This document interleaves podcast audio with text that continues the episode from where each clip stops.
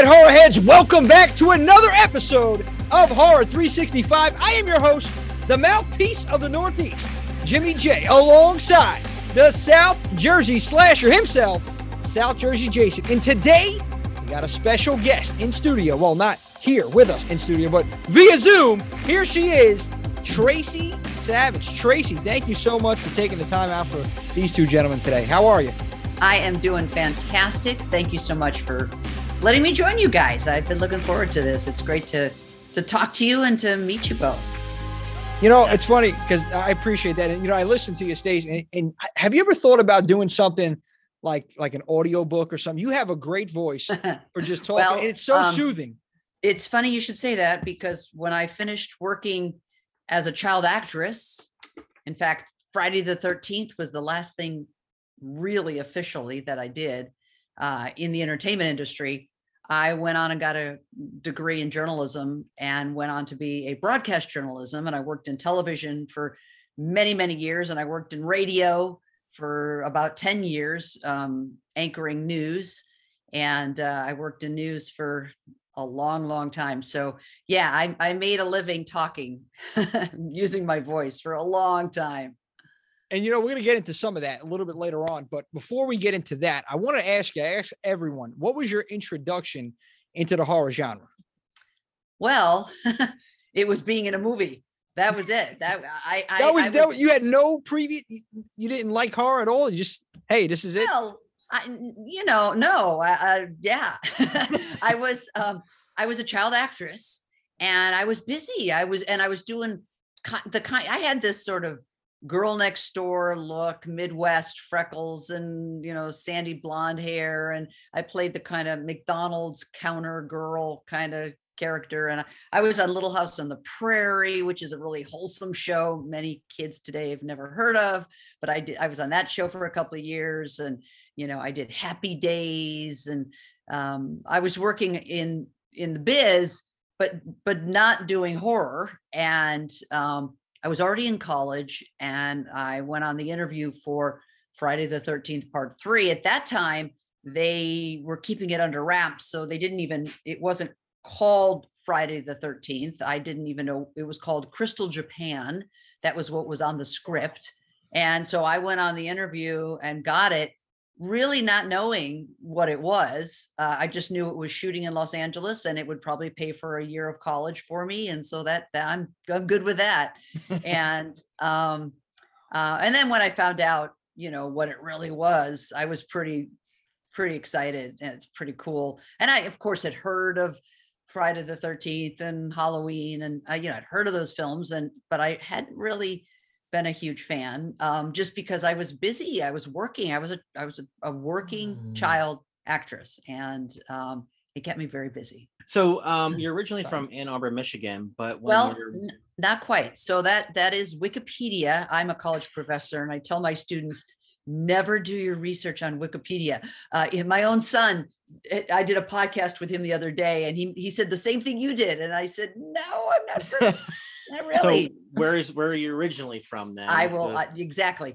Um, you're close. Okay. So I I was born in Chicago, and uh, then we moved to Michigan when I was two, and I lived in a suburb of Detroit um, called Livonia. And then when I was seven, I moved to Los Angeles, and I grew up in Los Angeles.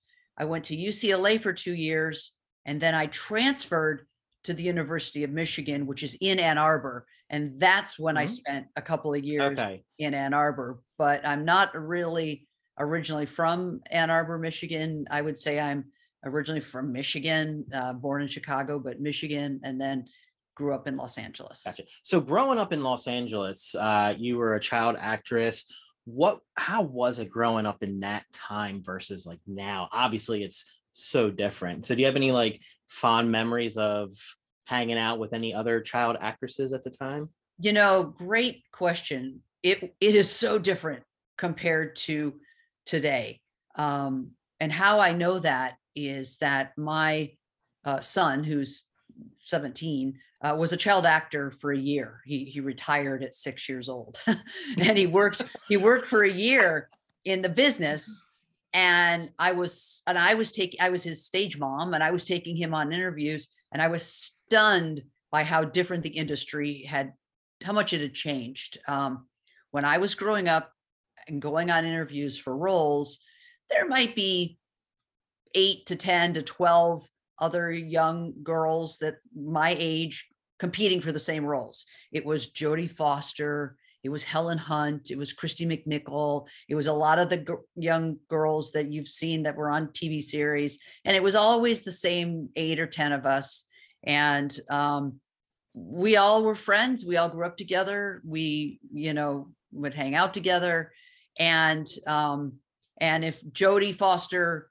happened to be working, then I might have had a chance of getting a job because she was probably the best actress of all of us. Um, but when I took my son on interviews, fast forward all these years later, there'd be like 70 kids in the in the room and um, for the original call and then a callback there might be 40 kids it was i couldn't even believe it how much it's changed and how it was competitive then but now uh, it's ridiculous it really is um, but i had fun it was um, an interesting way to grow up um, you know we traveled for we went on locations and um, i basically hung out with adults my whole childhood you know going on interviews it was when you're six and seven and ten you're walking into a room full of strangers and, and having to meet adults and and sort of carry yourself in a way to that you weren't intimidated and run and hide behind your mom's you know legs um, and uh, and then on the set you know you had to be um, you had to know your lines you had to be professional you had to be prepared um, so it was work. I mean it was a real it was work but most of the shows i did when i was younger were family shows and like little house on the prairie and that was I, uh, filled with kids. We were on set um, outside of los angeles where there were horses and dogs and chickens and goats and um, we played football on the ranch and um, the- all the kids were like you know my schoolmates and um, that was really fun. I- i'm still in touch with many of them from from that show specifically because i was on that series for two years. And um, and that was a blast. That was a great thing. I think it would have been harder if i was on a show where it was just me as the only kid Right. around all adults all the time. Do you have any I- memory that sticks out uh, from that show? from from little house? well the scenes, yeah. Um, you know, uh, well, I just remember um Michael Landon pl- being first of all, I had I had I had screen tested for the part of Laura, which was the lead role. And um I didn't get it. And I'm I'm not bitter. I was waiting for that smile. Yeah, yeah, yeah. I'm kidding. Um, but I didn't get it. Um, but they wrote me in as a neighbor and um, hired me to play the friend for Laura Ingalls, and um, uh, which was great. And I was thrilled to have that job, that role. And Michael Landon, who was the male lead, the father, Paw, uh, was just such a really wonderful man, a person. He was great with all the kids, and I just can remember uh, him doing kind of um, prankster kind of things. Maybe it's your close up and the camera's on you, and he's standing behind the camera, and he would sit there with his mouth closed, and then he'd open his mouth, and a frog would leap out because he'd had it stuck in his mouth, and you know, to try to get you to uh, to laugh while you're trying to get through your serious scene. Um, he just was a really wonderful man to work with, and so it made that whole experience fun. It was great. Yeah, I uh I, I grew up on the reruns of Little House on the Prairie. I read the books. Yeah, me too. Um, yeah. I uh you know Michael Landon I I loved watching him because I always said man I wish I grew up in that time era I would love to have a dad like him and then when he you know I watched the reruns of Highway to Heaven um and we lost him way too soon Oh, absolutely. Yeah. Yeah. Yeah. I mean, I had read all the books too. And I mean, I I I really thought I was Laura Ingalls Wilder. I that was me. I, I was that little girl. And um, um, so I was thrilled to be able to be a part of the show. uh, was just wonderful, so great. It's sad because I'm like I said, I'm a college professor now. My students are 18, 19, 20, and and many of them, many of them have no idea what the show is. I've never heard of it. Wow. Like, oh God, it's too bad because it's such a great, such a great show. Are there any other roles where you were up against like Jodie Foster or um, that you lost out on? Like, did you audition for Taxi Driver? No, I did not. I did not. Yeah, wow. Um, you know, I I, I must have gone on uh, hu- hundreds of interviews because I did my first commercial at two years old, Oh wow. and I worked uh, back. This we were back in in Detroit, Michigan, and I was working doing industrial films and commercials back there, and then we moved to LA when I was six and a half, and I started going on interviews in Los Angeles, like literally the first week we moved to town, and uh, worked right up until I was um, I moved away to college, and so as a teenager, um, and uh, so I went on hundreds of interviews, and um, there were probably many roles that I lost out to to Jodie for sure. Although by the time we were like twelve, after she did Taxi Driver, I don't even know if she went on the interviews for the roles that I went on because by now she's a star and Mhm. you know i'm i'm i'm doing you know counter girl or a you know tide laundry detergent commercial i don't think jodie was doing that at 12 13 years old Now, could you picture yourself in Silence of the Lambs? yeah wow yeah well yeah that's a remarkable career um i did not um pursue acting Yeah. after I was already in college, I was at UCLA when I got Friday the 13th, and um, I was pretty much done acting. My my mom was a child's talent agent. She became an agent when I was 16, Wow. And um, a few years later, I'm at UCLA, and I was I was out of the business. I was pursuing a career or, or a degree in communications, and I knew I wanted to be a broadcast journalist. And I um, had said, you know, I'm done. And um, this film came along, and my mom had submitted me for it. Oh, just go on it. You, you know, you never know. It might be it's shooting locally, so you don't. You could probably still go to school, and um, and so when I got the movie, I had to take a quarter off of school. I had to leave um, in the spring quarter to make the movie, and um, but again, I was I was supposedly retired, and so I made that film, and um, and then from there did one more semester at UCLA before moving to Michigan, and then finishing up two years at U of M and graduating there. So I didn't ever think that I was going to be an adult actress. I wasn't that. I was. I was responsible and reliable and a good, you know, behaved and and learned my lines. But I wasn't this brilliant actress. I was too. Um, I'm not going to say shy, but um, too reserved at that time as a kid. And to be a really good actor, even as an adult, you have to be able to just like let it all out and I didn't have I didn't really have the I didn't it just wasn't me. So I didn't I didn't I know I can't see myself having played that role because I really didn't want to be an adult actor. Now I've done some some roles since then. Um for for a few years I played news reporters on TV shows. And a couple of different times here in Los Angeles, I got hired to play a news reporter. That was so fun because it's what I was doing anyway. Yeah. Um, and then I did a couple of horror films in the last 10 years, eight years. And that was a blast because by now I'm not do I don't need the, you know, I, I'm not earning my money as an actor. This horror film? that horror film. right there, 13 fanboy.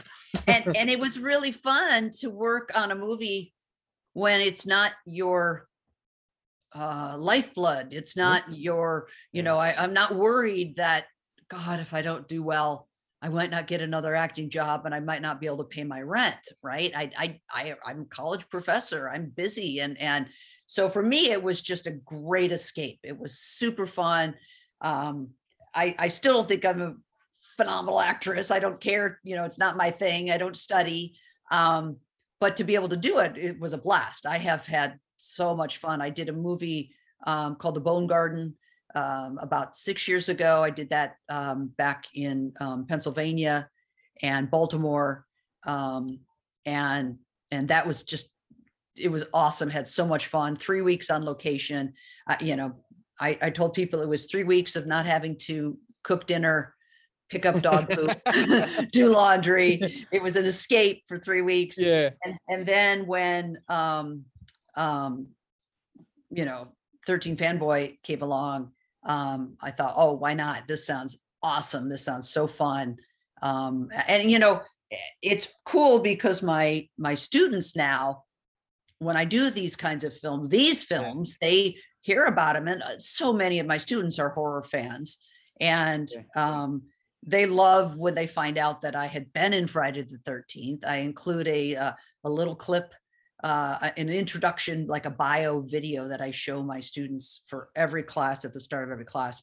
And there's a shot of me with the, the knife coming out of my neck, and and uh, a couple of shots of me with Jason, and um, they just they love that. And then when they hear that I've just recently made another film or two, um, it's great. They think it's awesome. And I do teach video production, so I can kind of bring that experience back to my students. I can talk about low budget filmmaking Wow. and what it takes to get a low budget film put together and produced and distributed. And uh, I have that like hands on on set Experience, yeah. Yeah, which is really helpful and really fun for my students.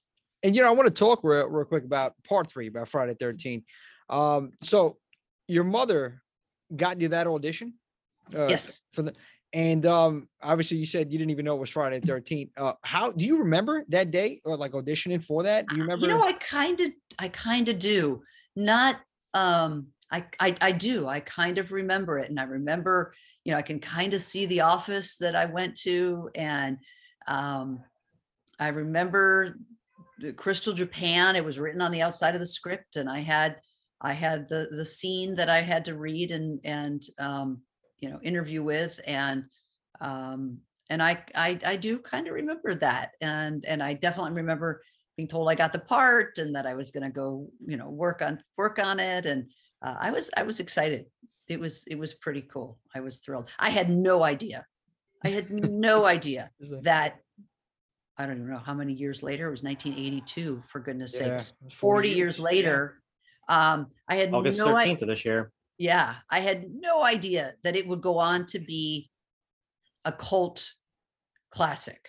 That that's there would be kids who are teenagers today who will come up to me and quote lines because they know the. I had no idea mm.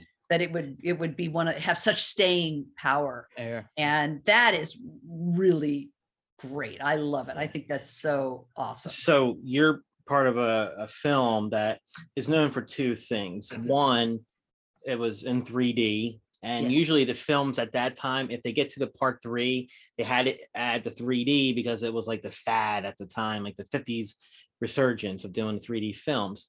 Two, Jason dons the iconic hockey mask. Um, and the filming in the 3D presented some problems of its own. Do you have any stories of the like like uh like shooting like we were doing a scene and there was a issue with the 3D? Like I don't think you were really involved in any of the 3D scenes, correct? I Like the- was actually. I, I absolutely was. You know, first of all, I tell people that I was in the highest grossing 3D movie ever made at the time. Mhm. so back in 1982, you know, you were right. The only 3D films, most of them were from the 50s and 60s, and there were, you know, starting to do a few gimmicky ones in the 80s. Um, and Friday the 13th was the highest grossing of them all in 1982. But I think Um, uh Avatar, you had a I would say Avatar beat you. So you had a nice little so. lifespan. I think so. I think so. Yeah, I probably did. Um, but so there were a couple of scenes that I did in 3D, like for example, the um, you know, the yo-yo scene Oh, yep, yep, where yep, it's coming down at my face and um and I had to I was in that one and even with the the knife um they wanted the blade to appear that it was coming out of the front of my throat Okay. you know that, that it was in the they grabbed my hand and put the knife back and it popped out the front um and the the things i remember about working about that about working in a movie that was done in 3d was that every shot that was going to be shot. uh, The technology then was really old fashioned. Really, they used two side by side cameras and shot two images. So it's like having a right eye and a left Mhm. eye, and you, when you put them together, it created this 3D effect. And but in order for it to work, the lighting had to be just perfect. And so they would spend they, to set up a shot. Normally, you set it up, throw up some lights, and you go. But it would take hours of setup to get it lit right so that the 3D effect would work. And so there was a lot of downtime on the set while you're waiting for these, uh, you know, for the lighting to be set to make it work right. Um, so that was one thing that I, I remember. I also remember that the 3D camera was really, ex, you know, at the time, super expensive and heavy technology, big clunky cameras. And at one point, they had the camera on the big long dolly, and they were doing a moving shot, and the whole dolly collapsed, and the, the whole thing. It was a, it was a wood track that was long, a wooden track, and it was, uh, you know, the camera was going to be rolled, and the whole thing tipped over, and um, that was that was kind of a big deal. I don't think the camera actually broke because we were able to continue shooting, but um, that was a pretty big deal. And then the, I guess the other significant thing from making that movie was my my death scene. Um, it took a long time to prep for that scene because um, they only really could do a take or two um, because there was so much setup and it had to be done. It had to be everything had to be perfect, and we had really had to get it done in in one take.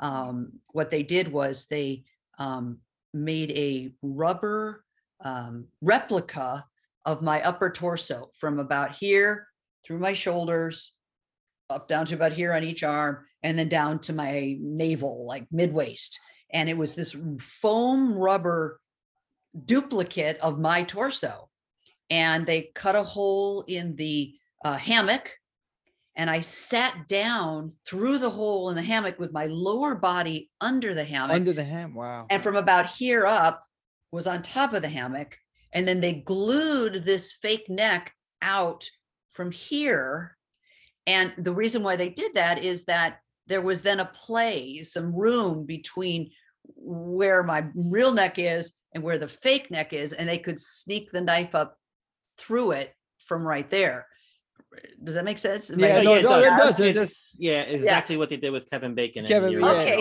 yeah, Yeah. okay good yeah yeah so um you know it's the makeup to get it you know they attached it to my neck right here and they had to hide the seam and get it so that it was attached to my shoulders. Um you know and i'm underneath the thing and then this was on t- uh, this fake body was on top of the thing and they had to have blood squirt out as the knife was going through and and and um and so they had to make sure that worked and then they had to make sure the lighting was right and and so it was um hours in the makeup chair getting ready for it and then a long time on set um for them to you know actually say you know rolling in action and uh for really what what turns out to be a pretty quick scene you know quick sh- Mhm. five four second shot of jason grabbing me by the head and Yeah. poking the knife through my neck So were you at least comfortable sitting in like that position? Or was it like I after a think while? so. I was just a Yeah. kid. I'm sure I was fine. I, yeah. Now, so uh, yeah, Jimmy. I'm sorry, I'm- yeah, I know. Listen, because I'm just thinking of things. Come on. Yeah. I, I know, but I want. I was one Go of the ahead, questions I've been wanting to ahead, Brian. ask. It's like uh Tracy. It's like um you like must be a mind reader because you're going into like the questions that we're going to ask. Um, but you didn't for this one. Um, Richard Brooker. He is one of the probably top three iconic Jason act- actors to play Jason. Um, he's in my top three. Yeah. Uh, yeah. What what uh, was it like working with him? Because he, you know, I didn't know until I watched Sean Richards' documentary of what he did post Friday Part Three. Um, he was a brute on the camera, but how was he behind the scenes? Well, it's funny because um, we were all most of the you know the campers were all between the ages of 18 and 21 years old 18 19 20 21 22 we were all kind of close in age And and again, we were just dumb kids, right? Having fun. And he was he'd been in the business a lot. He was older. He was probably maybe 30 by then or late 20s.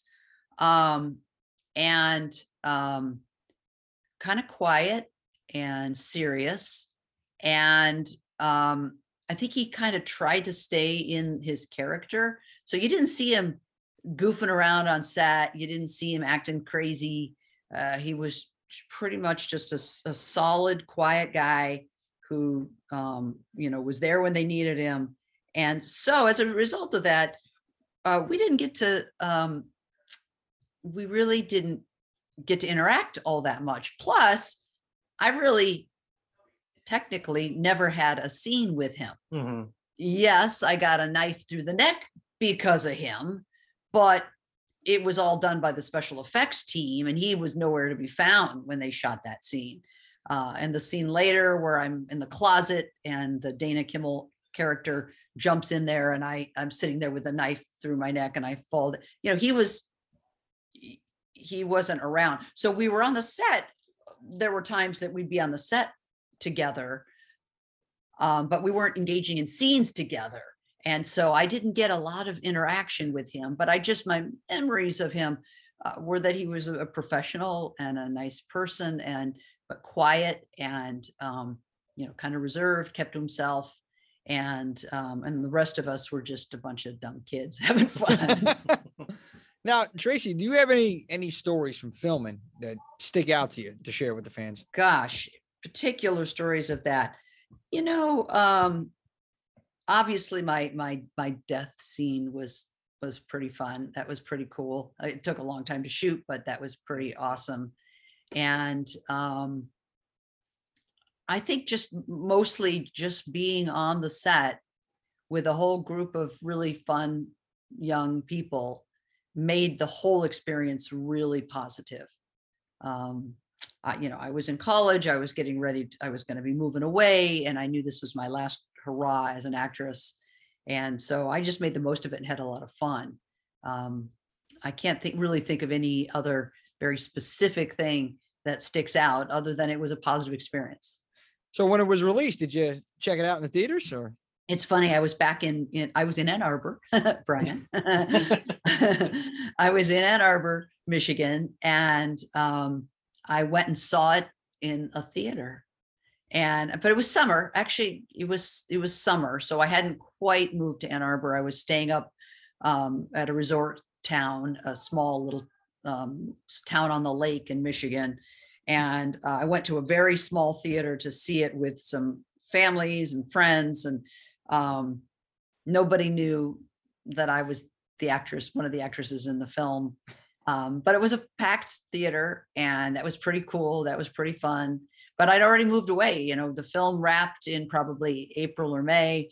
They did super speedy post production, got it into the theaters, and and um, I think it it it um, premiered on the 13th of August, I believe, probably 1982. Yeah. Got it. So so yeah, that was summer, and I was I was getting ready to go back into college in Michigan in, in a month or so, and um, but they did a quick turnaround on that movie.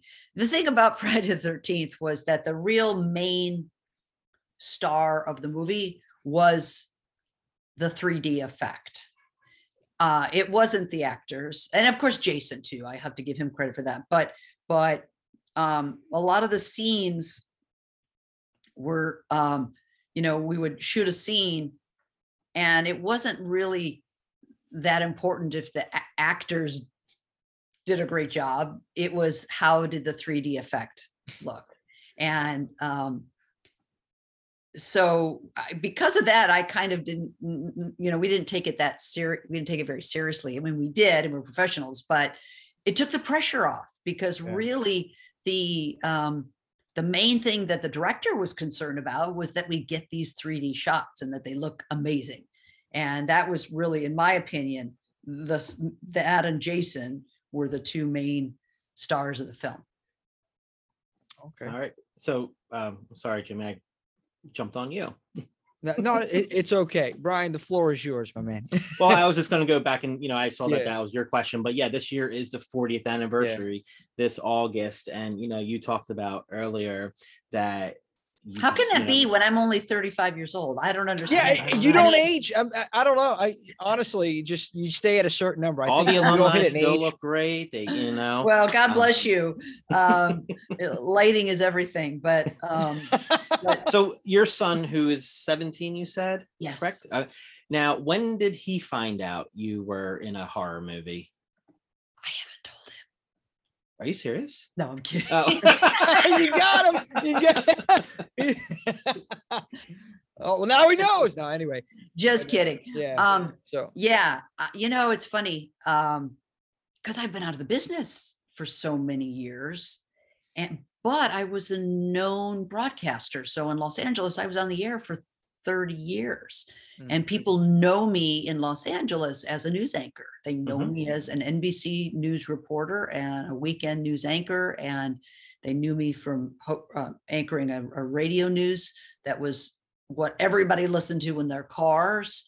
And um, so any form of like celebrity was because of being a broadcast journalist. Um, so my my son, um, and and because it was so far, you know, it was two careers ago. If you think about it, I'm- a pro- pro- professor now of journalism, and then.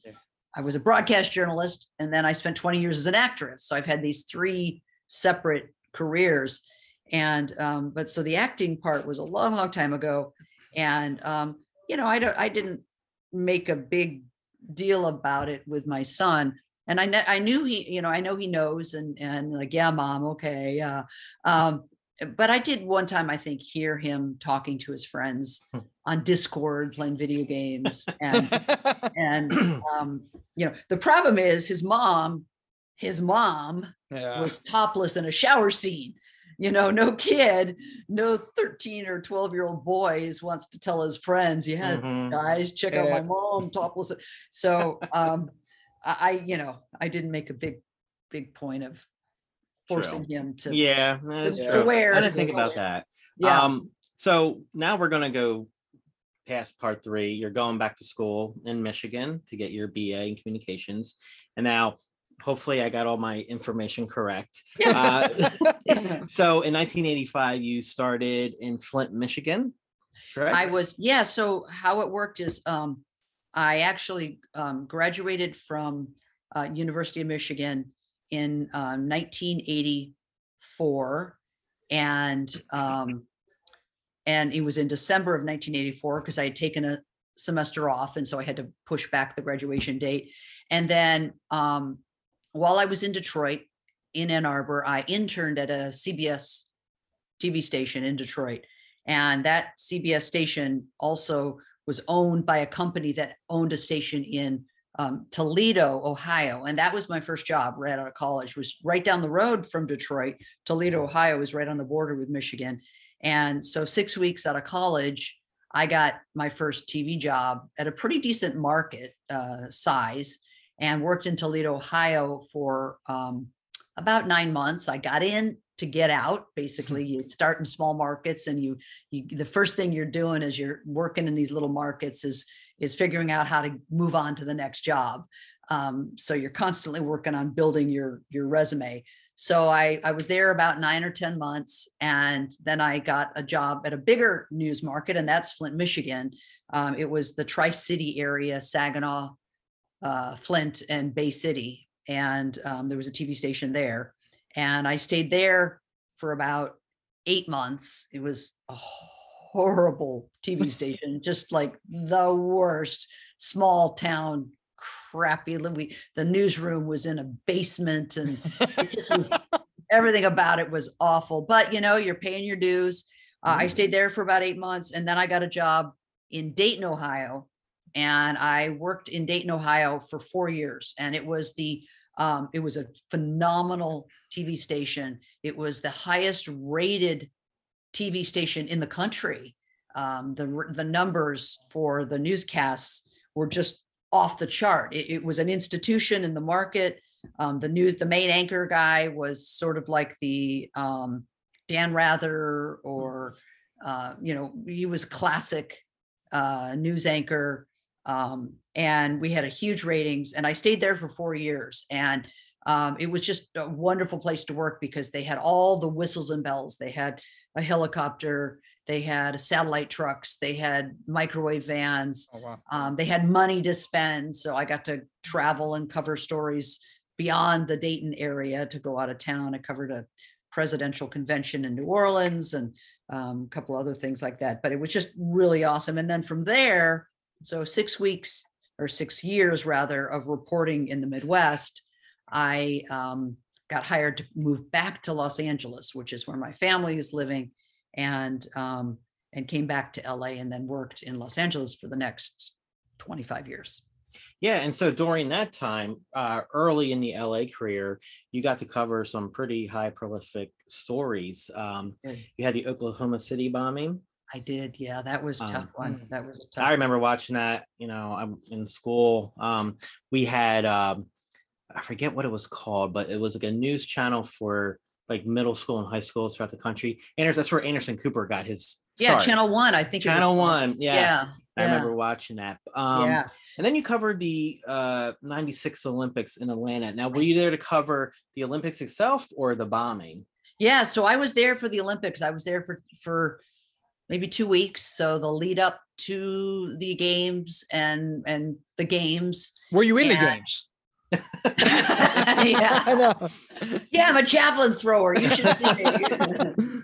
We had a report coming your way. No, yeah exactly um no it, it's I- was actually in nbc's um production booth where our um where where, where we would anchor the the the, the um updates on the olympics from from the centennial park in atlanta and um it had a, a like a glass front that overlooked centennial park and the stage it was under the stage.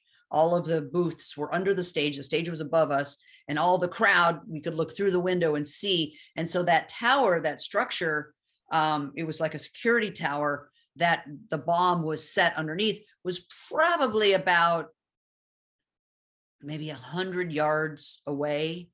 Um so i 150 yards away not very far and i could i could see it and when it went off i was right there Wow. and um and then we you know we jumped into breaking news mode and chasing down um you know witnesses and victims and um i um staked outside of richard jewell's house uh he was the poor guy that was wrongly accused of being the bomber and it literally destroyed his life Yeah. and um they made a movie out of it. I was just going to ask you, did you watch the movie? I did. I did. I How did. accurate was it? Very, Like- really, really accurate, and really made me mad and sad. And I, I actually was one of those.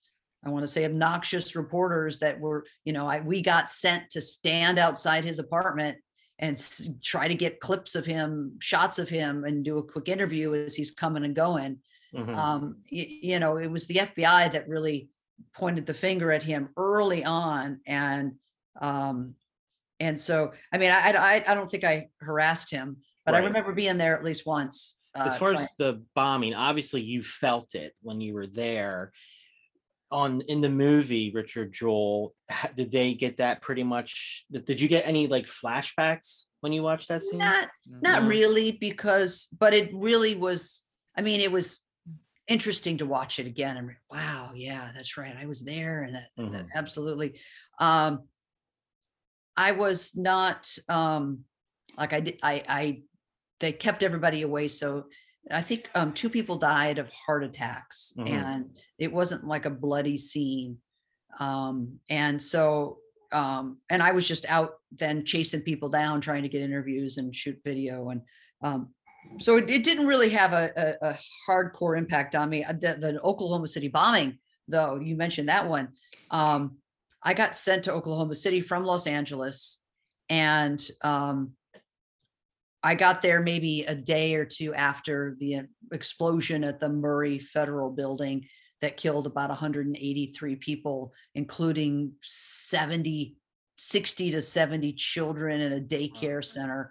And I was there for a week or two and I covered a dozen funerals with little caskets the size of, you know, and it was so, and the town, Oklahoma City, is a small enough town. And when 180 people die, everybody knew somebody Mhm. who was a victim. Everybody had a family member, a distant relative, a neighbor, a friend, a colleague, whatever. And so every person I interviewed for a, a week or 10 days would break down and cry on camera.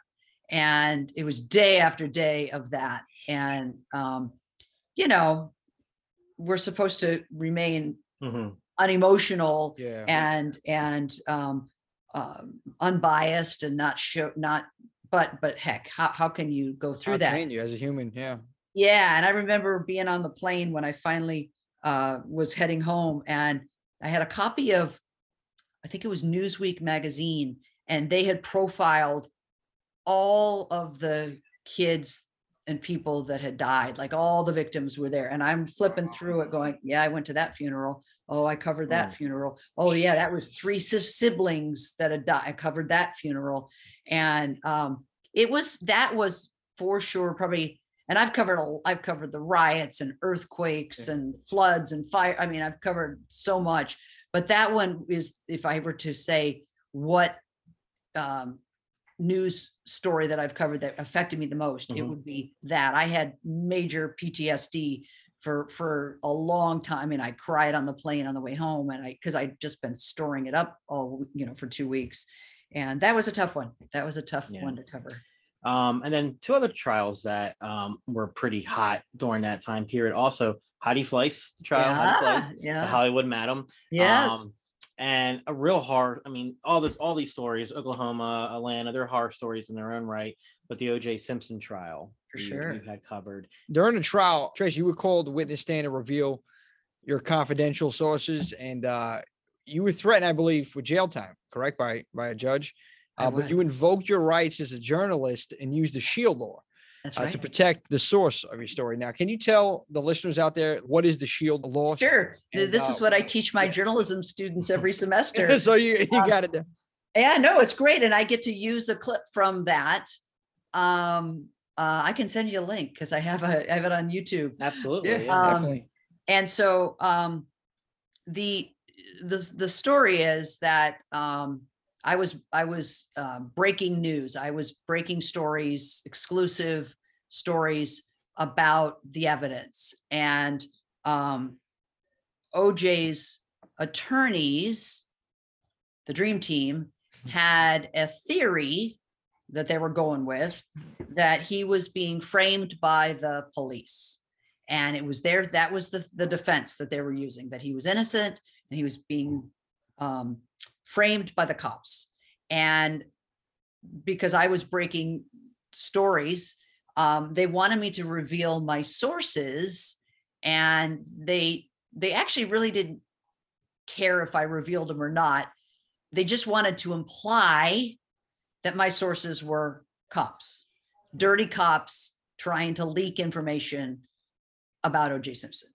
And um, so they wanted to put me on the witness stand and say that my sources were cops. And um,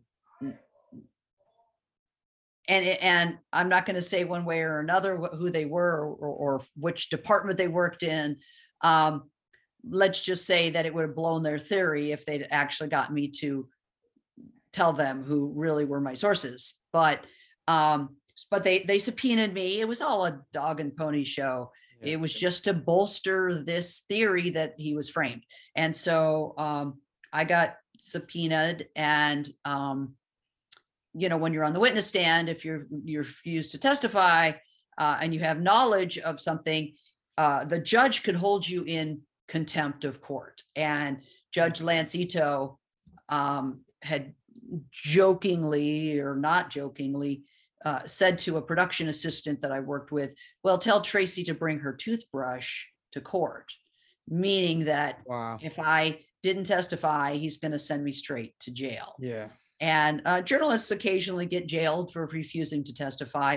But there is a shield law that um, not all 50 states have, but most, probably 48 out of 50 states, um, have a shield law on the books. And it allows reporters the right to protect their, it allows reporters the right to do their jobs and to protect their confidential sources. Without confidential sources, we wouldn't get a lot of information that we get. You know, people are afraid for their jobs, for their careers, for their lives. Um, but they want the corruption or the crimes uncovered. And so they will tell information to reporters, um, you know, off the record or on background. And um, as reporters, we make a promise to our confidential sh- sources that we are not going to reveal their identities. And um, and so when I was on the witness stand and I was asked to reveal my sources, I invoked the shield law. And um, I was on the witness stand for maybe four or five minutes, seven minutes max. It felt like three days. Oh my god. oh my gosh. Yeah. The entire world. I can only imagine. Yeah. The entire world was watching the OJ Simpson trial. Yeah. 150 news markets around the world had Hmm. reporters there from different countries all over the world and um and that trial you know people scheduled their their jobs around the broadcast of that trial. Students in college would not go to classes on days that the trial was um you know in the courtroom. And um so there were it was it was it was nerve wracking and i didn't know you know how dirty simpson's try uh, attorneys were going to get and if they were going to try to you know what kind of question it was it was it was very very nerve wracking for sure. Um probably one of the most um interesting experiences I've, I've ever had i ever had as a news reporter Wow. And you know, I'm thinking about it now. You covered a lot. Uh, just over here listening to what uh, Brian was talking about. Was there any specific, you know, uh, case or incident or story that you covered that you enjoyed covering or that you uh I, that stands out to you? I know I've been asking. yeah so so you know unfortunately it's the tragedies that make the news most of the time. And um so riots and floods and fires and and you know death and destruction. And there's not a lot of joy in that. And i'll tell you when i finally when i when i went turned to switch to radio and i wasn't out in the field anymore i was anchoring a newscast on the radio for five hours every day and not having to go and knock on the doors of parents of dead kids and ask them how do you feel? You know that was i hated that. And um so there wasn't a lot of joy in doing that kind of work. It was just a job and and um you know it, it- was exciting if it was a major story like oj simpson heidi fleiss was fun because it was um you know the victims were real i mean it was you know sex and and prostitution and um and heidi was a real character and and it was celebrities and um so that made that one uh, interesting. Um when i would probably when you think about what are some of the things that like that i had a blast doing had super fun doing when i was in dayton ohio for four years um there is a- an international air show at Wright Patterson Air Force Base. Uh, and then it was transferred over to the Dayton International Airport. And it was every year. And it was a big, maybe week long event with aerodynamic planes and jets and uh, hot air balloons. And um, and I was a bit of a daredevil. And um, I ended up doing- skydiving. Don't tell me. I didn't do that, but um, I um, I was one of the first report female reporters because remember this is going back to the 80s. and Women were you know doing ribbon cuttings and farm openings, and so I was one. I was I was one of the first female reporters out there covering the air show, and I got to fly. Um, in an F4 jet, I flew and did th- pulled nine Gs, which breaks the sound barrier. Wow. Um, I flew in an F 16.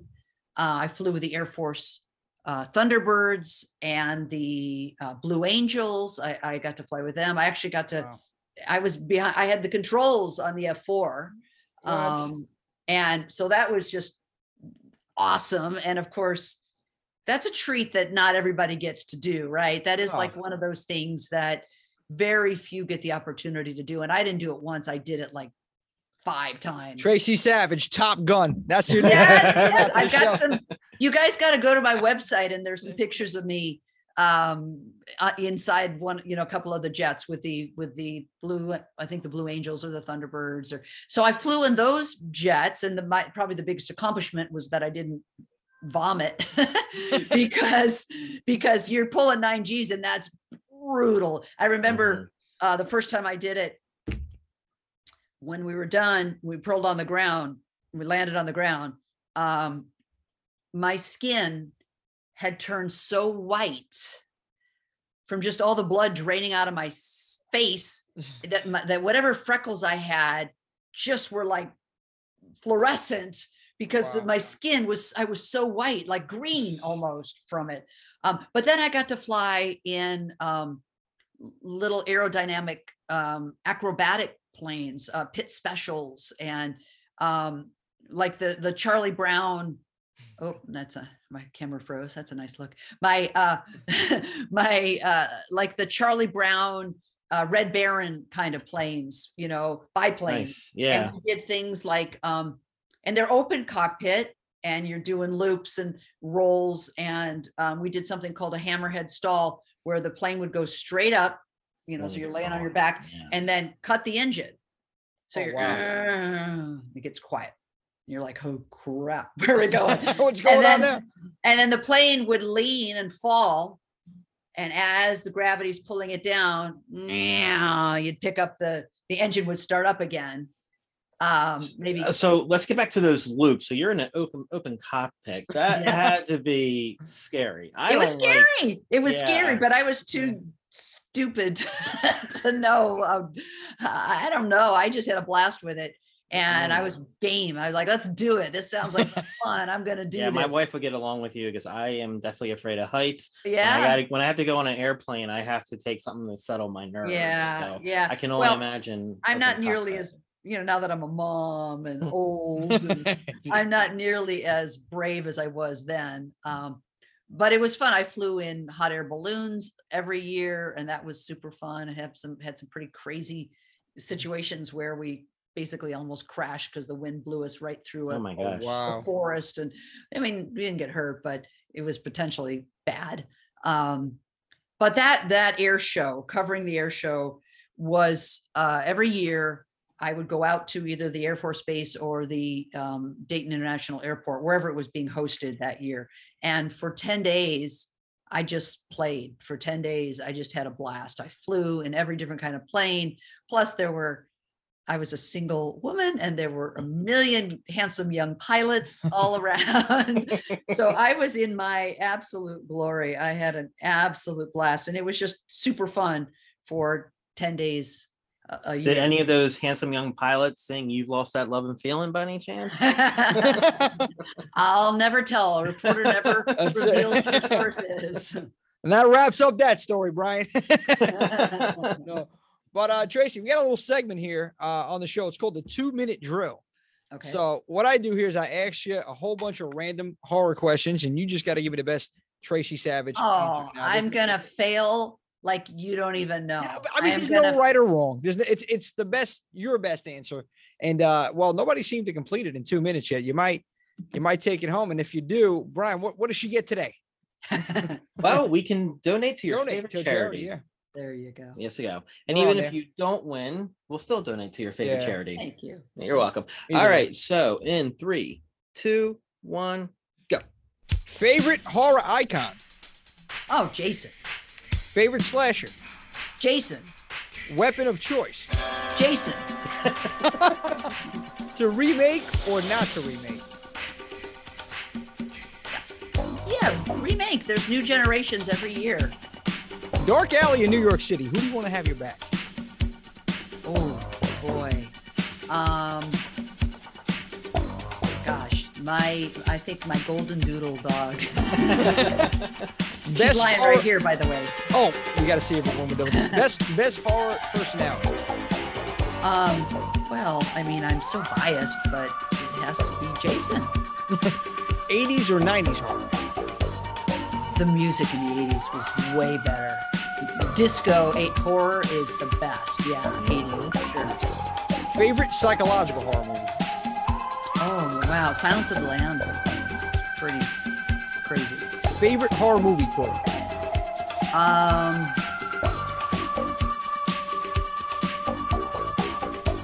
Oh, there's so many. Um, so um, you can get on top of me, or I can. get on top of you. There's that one. There's hey, the band's on fire. Um, What about best horror voice.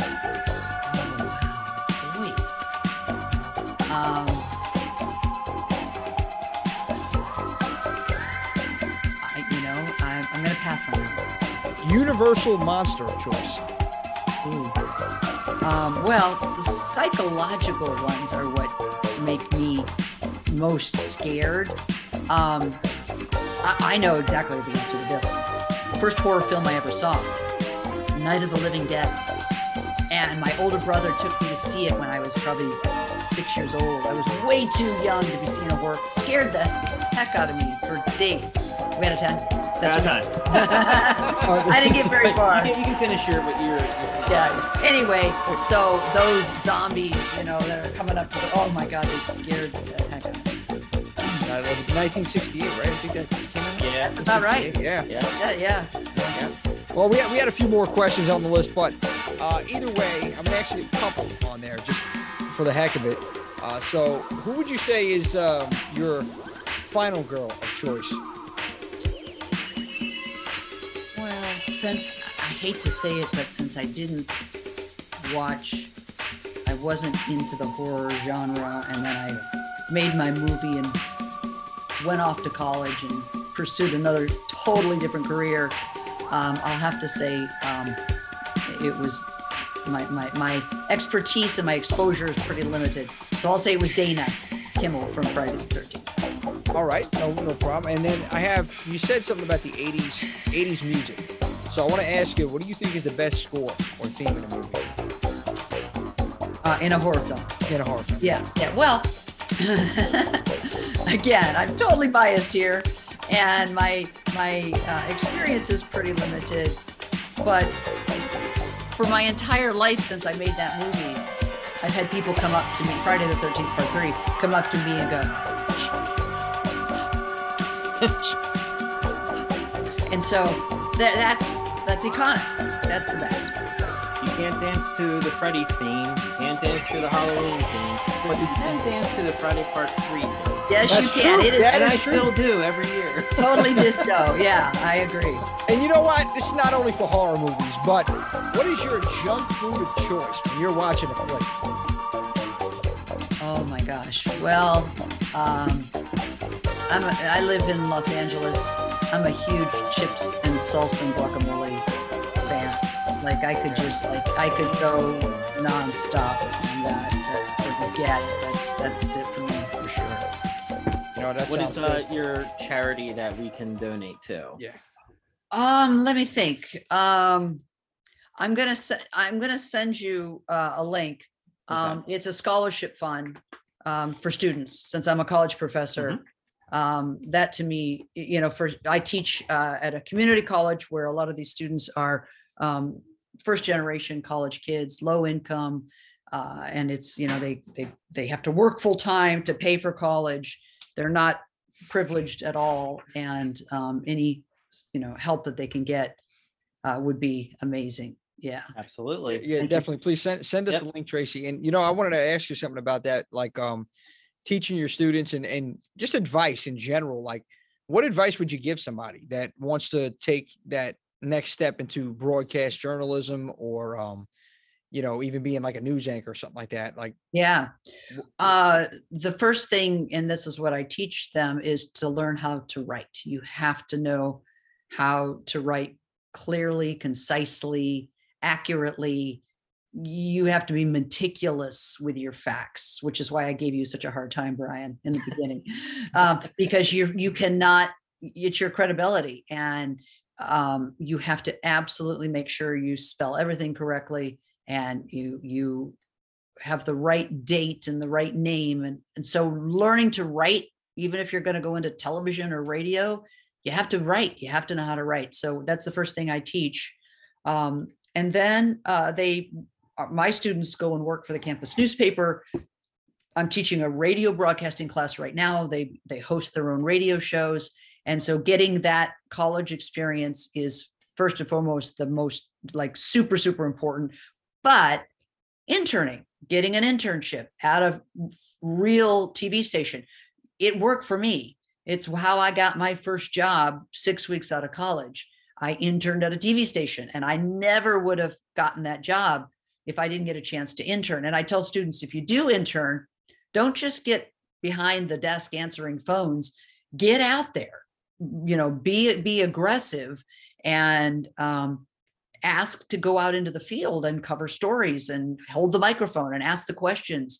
And that's what I did in in Michigan. And uh, I was able to come back to the newsroom with with tape that I could edit stories together. I, the editors helped me because I didn't know how to edit at that point and put stories together that went on my resume reel. And that's, I had a professionally shot and edited reel uh, as a college kid. And that is what helped me land my first job because it looked, it was from a major market. Detroit's the top 10 market. And uh, I don't know if it still is because the population has declined, but um, that back then it was. And so um, interning is really, really important. And then just don't give up, of course. And I know that sounds cliche, but don't take no for an answer. Just keep plugging away, working hard, Mhm. all that kind of stuff. Excellent. Um, that's really, really good advice. So back in 2002, you started uh, getting in front of the camera again, you know, doing various TV movies or TV shows. More recently, you worked on 13 Fanboy, uh, which was uh, create written and directed by uh, Deborah Voorhees. And, you know, this lawsuit in the Friday 13th franchise is really bumming fans out. So it was kind of like a blessing to me that even though it's not a Friday the 13th fan, I got to see my favorite alumni. Uh, so, what was it like working, um, playing yourself in a movie? So fun. It was just so fun. It was so awesome. And Deborah is amazing. She's really fantastic. She's a great person and smart. The way that she pulled that film together, um, basically fa- uh, fan funded and offering opportunities for fans to be a part of the film was and I know that's not necessarily a new concept, but she did it um, in such an expert way Mhm. uh, to make it happen. And because of who she is, people were happy to join to jump on board and work with her because you believed in her and you, and and she was you know a credible uh kind nice person so for me it was um i was i was thrilled. I, I only worked on i was on location um Ruidoso i- up in um new mexico for maybe four or five days. It wasn't a long shoot for me. I, I maybe even not that maybe three days. And i only had a couple of scenes um but it was fun. I had such a good time and i actually got to meet other you know scream queens uh, that I didn't know because, as you know, I after I made the movie, I got out of the business, and I I, I really don't even do conventions. I've done two in my life. Oh, Wait, Um, just and- two? So this is yeah. like this is the Yeah. third one. It may it, it makes sense. Part three, just the third convention. Yeah, you're there you go. Wow, Yeah. And it's not that I have anything against them. I've had so much fun doing them. I just was so busy working full time. Um, I didn't have the time to to I you know take time off work and go and do it. Um, and then I was raising my child, my son for the last 17 years. And um, now I'm I'm I want to do a lot. I'm ready to do more and I'm excited. I'm so excited to come and do your convention. Um, I can't wait. I, do. You th- tell me about it. Is it going to be? Um, you're expecting a big turnout? What do we know? Well, Well- what we know so far, I'm sorry to cut you off, but what we know so far as far as turnout goes, uh, we got over 100 general admissions sold. We have, you know, a good amount of people coming to the dinner. Um, so it's looking it's looking good, Tracy. It's looking good uh, so far. So I mean, it's Yeah, still I'm- early, you know, especially with COVID and everything. Yeah, I'm right now. expecting a lot of people come in at the door to pay tickets. Yeah. Um, Yeah. like with CJ, when we had when we hosted CJ, it was a combination of the tickets online and at the door. But this is going to be a first for the town because the only uh, alumni to visit the town are, um, and I'm not talking about the camp, just the town itself, is Ari Lehman, Steve Dash, um, Robbie Morgan, and uh, CJ Graham. So everyone that's coming is a first for the town. So it's going to be a big draw, especially you, since you're very rare in the community. Like if it wasn't for Stacy, I never would have gotten your autograph because you're so rare. So um, There. so uh, you're going to be a Grail signature for a lot of lot of people. people. You, Yeah.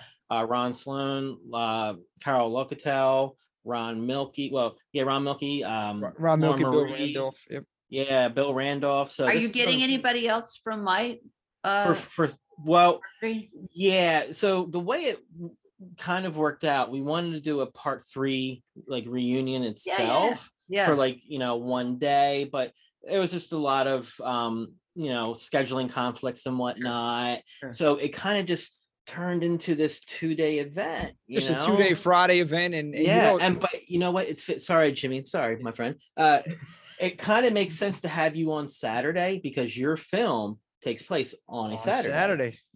so technically, yeah. yeah. technically in Friday 13th part three, it happens the day after part two, which was on Friday. So it, it falls into play. Very good. But Very we were looking to try to have some other people from part three, and then like, like Brian said, it was like scheduling issues, and uh, you know, I know Deborah had reached out to me, and we decided, you know what, let's make this a thing. Just a whole bunch of different Friday alumni, uh, and screen, you know, uh, certain movies, and 13 Fanboy is going to get screened on the second day. So what I was going to have you do over there, uh, Sean Richards documentary, uh, we're gonna we're gonna show that and play that, have like a Q and A session as well for his doc, and I think Yeah, I was in that doc. Yep. yeah, I know. Yeah. And, that- and That was so a long you, and time him, ago. Yeah. you and him are going to be uh, answering some questions. That's uh, great. Fans That's for great. He's that, a great guy. He's a great He is. Uh, I Yeah, talked to him. I met him through a, another friend in the community, and I had, you know, done some uh, work. I edited some videos for Sean, and we just have this new friendship. And I'm actually working on him with a, a project that he's making um, for his dad, who was a Vietnam vet who suffered a Oh. really uh, bad injury but Oh, survived. So wow, um, wow. it's going to be a great weekend. Yeah. You know, we got a lot of great vendors. We have awesome alumni, and we have the Blairstown Diner food. So Yeah.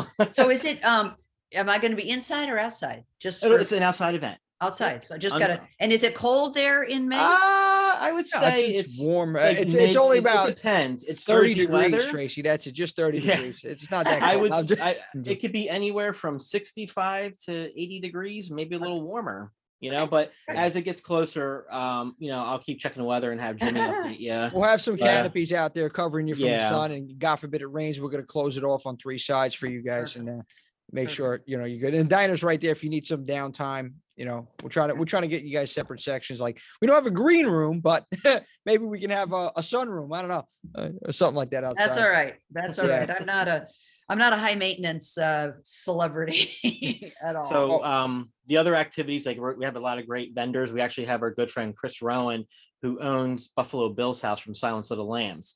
He basically turned it Ah, into an Airbnb slash museum. So he's a big supporter of ours. So he's coming Yeah. out again. nice. Um, and then I'm renewing wedding vows in Jason attire. Yeah. So I am I am ordained How? weddings. Yeah.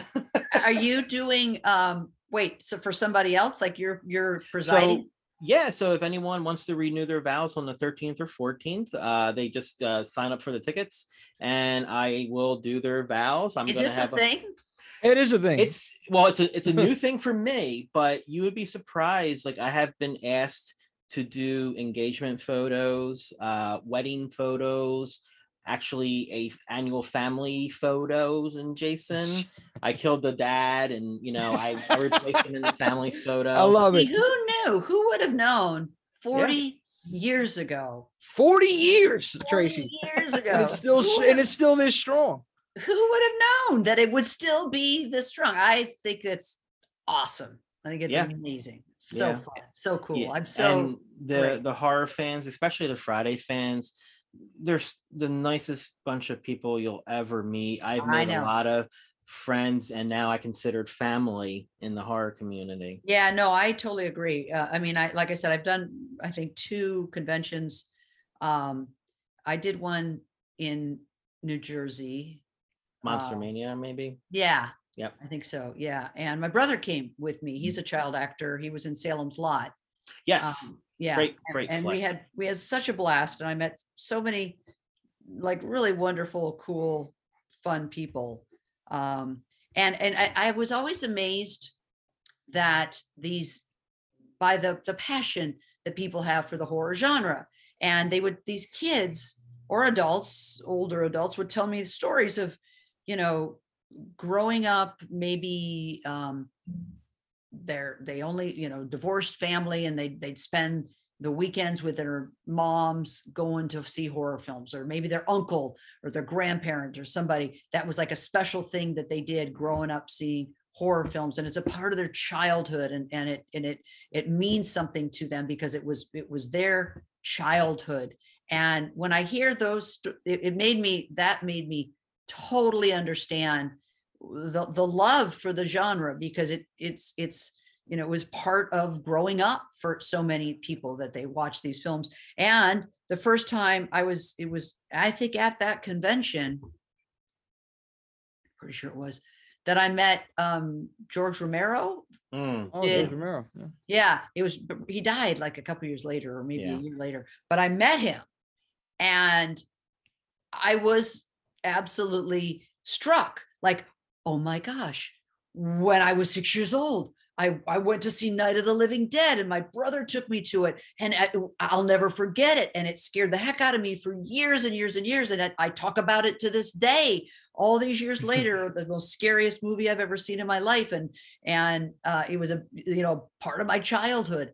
Like and so i was so excited to meet him i got my photo taken with him and and it made me really understand and appreciate what the fan whole Mhm. experience is and why the fans are as passionate about the genre and excited to meet you know people that were part of their childhood i think that's it it, it Yeah, helped me to get to get my childhood behind me. This is all my Friday Thirteenth alumni autographs. it. I have them on this wall over here. You're Yeah. across from me. So- Did you got grow up watching here. I- all these movies? Friday the Oh, yeah boy. the original Friday Thirteenth was my uh, introduction into the horror. Yeah. Um, I was probably gosh four or five, wow. and nothing ever scared me, uh, except for at a young age Freddy Krueger, you know. Yeah. But but the fact that um, the original was filmed three hours from where I live. That's what I why I really love the franchise because Jason's a Jersey boy. I uh, see. Yeah, yeah. and, and you know what it was like i think about it too you know you brought up that uh fact uh, tracy you know we we think about these films and we're passionate about them because they're part of us they're part of you know growing up and that's like even when last year we hosted cj over there for me part six friday 13th was the first one that I've seen because my parents didn't want me watching horror films when i was younger and I remember going to my aunt's house and I would go to Blockbuster or like a local store with him. Like, you know, I got to rent one of these movies. She just let me rent whatever I wanted. And it was part six that I seen, you know, that was, that was really what put me into the, into the horror genre. So, uh, got me hooked and seeing CJ out there in person. And this is the guy, it was like, you know, I had to maintain professionalism at the same time. I wanted to see, you know, I need an autograph, or something like that. So it was, Yeah. it was, it was fun. It was a lot of fun. Yeah. Uh, and he's a great guy. Just very, Well, I think CJ is putting a restraining order up against you. me. No, I mean, I should put one No, against actually, you, no, Greg. it's, it's Thom Thom Mathews. I Thom think Mathews. Yeah, Thom Mathews. I, I got to tell you this quickly. Uh, Thom Mathews, Tracy, he thinks I'm absolutely insane. I had to clarify that I, I'm not. Uh, but I ran up to him to j- just do a promotional video because that's my my whole shtick over here. I do like little Yeah. hype videos and I was trying to promote CJ. So I ran over to his table during uh, a convention, uh, Living Dead weekend, Living Dead out there in Monroeville, PA. And I was like, Thom, I got this whole thing. He's like, Whoa, you know, where are you coming from, man? I said, Look, Jason's alive. So we recorded this. At first, he told me afterwards, he's like, Honestly, I thought you just a lunatic. and then I had to verify with CJ that this was going down. And he's like, All right, that's when I said we can do this promo. But it was just funny how, you know, I guess for me, I was just excited about it, but Thom was Yeah. going away. One of my editors at NBC, the person who um, wrote, produced, and directed The Bone Garden, um, what back in Baltimore and and, and Pennsylvania, uh, was a news editor here in Los Angeles before he moved back there with his family or with his wife, and then had his family back there. And um, he was sort of like you. You know, I would come in from covering a story, and he'd be there, and he would just he'd know all the dialogue, he'd know all the lines, and he was. Su- I was like, okay, I don't think I want to be alone in this room with this guy. like he's crazy. He's insane. But he ended up being like one of my dearest friends and an awesome person. And and that's you know, horror fans are really awesome people. They're just great and passionate and love it and are fun. And um I, I have a huge appreciation for the for the fans. I'm not a huge fan myself, but um, but I have an appreciation for those who are fans. And well, we appreciate you, Tracy. And I got to ask this final question to you. What advice would Tracy Savage 2022 give Tracy Savage 1982?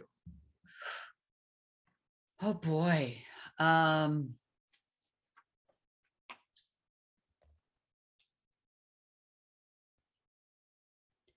maybe um,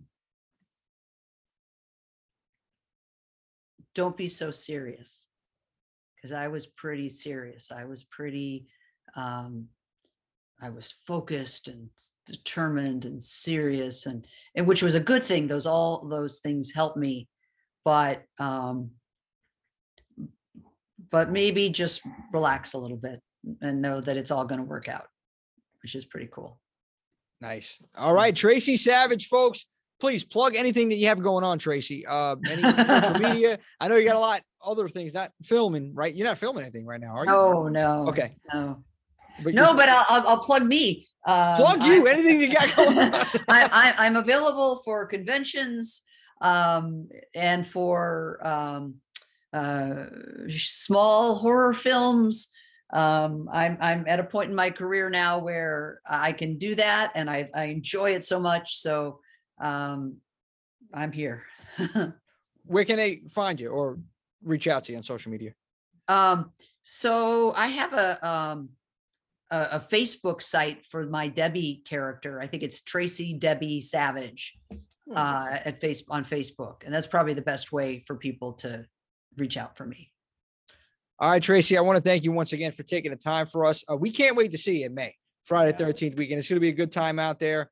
Uh, I will make sure that I have, I believe you told me what your favorite snack was. You like guacamole and chips. I'll make sure Yeah, that we mark that okay. down over there. There's Oh nothing going on fire, like you said, nothing good, except for uh, the convention itself, uh, I guess metaphorically speaking, because we're going to light it up in Blairstown, May 13th and 14th. Tracy Savage, folks, part three. Go watch it right now. I know she's one of your favorites. She's one of ours. Don't forget. Thank you so much for taking the time. 13 fa- oh, we can't Get forget it on Amazon. Fanboy over there on Amazon.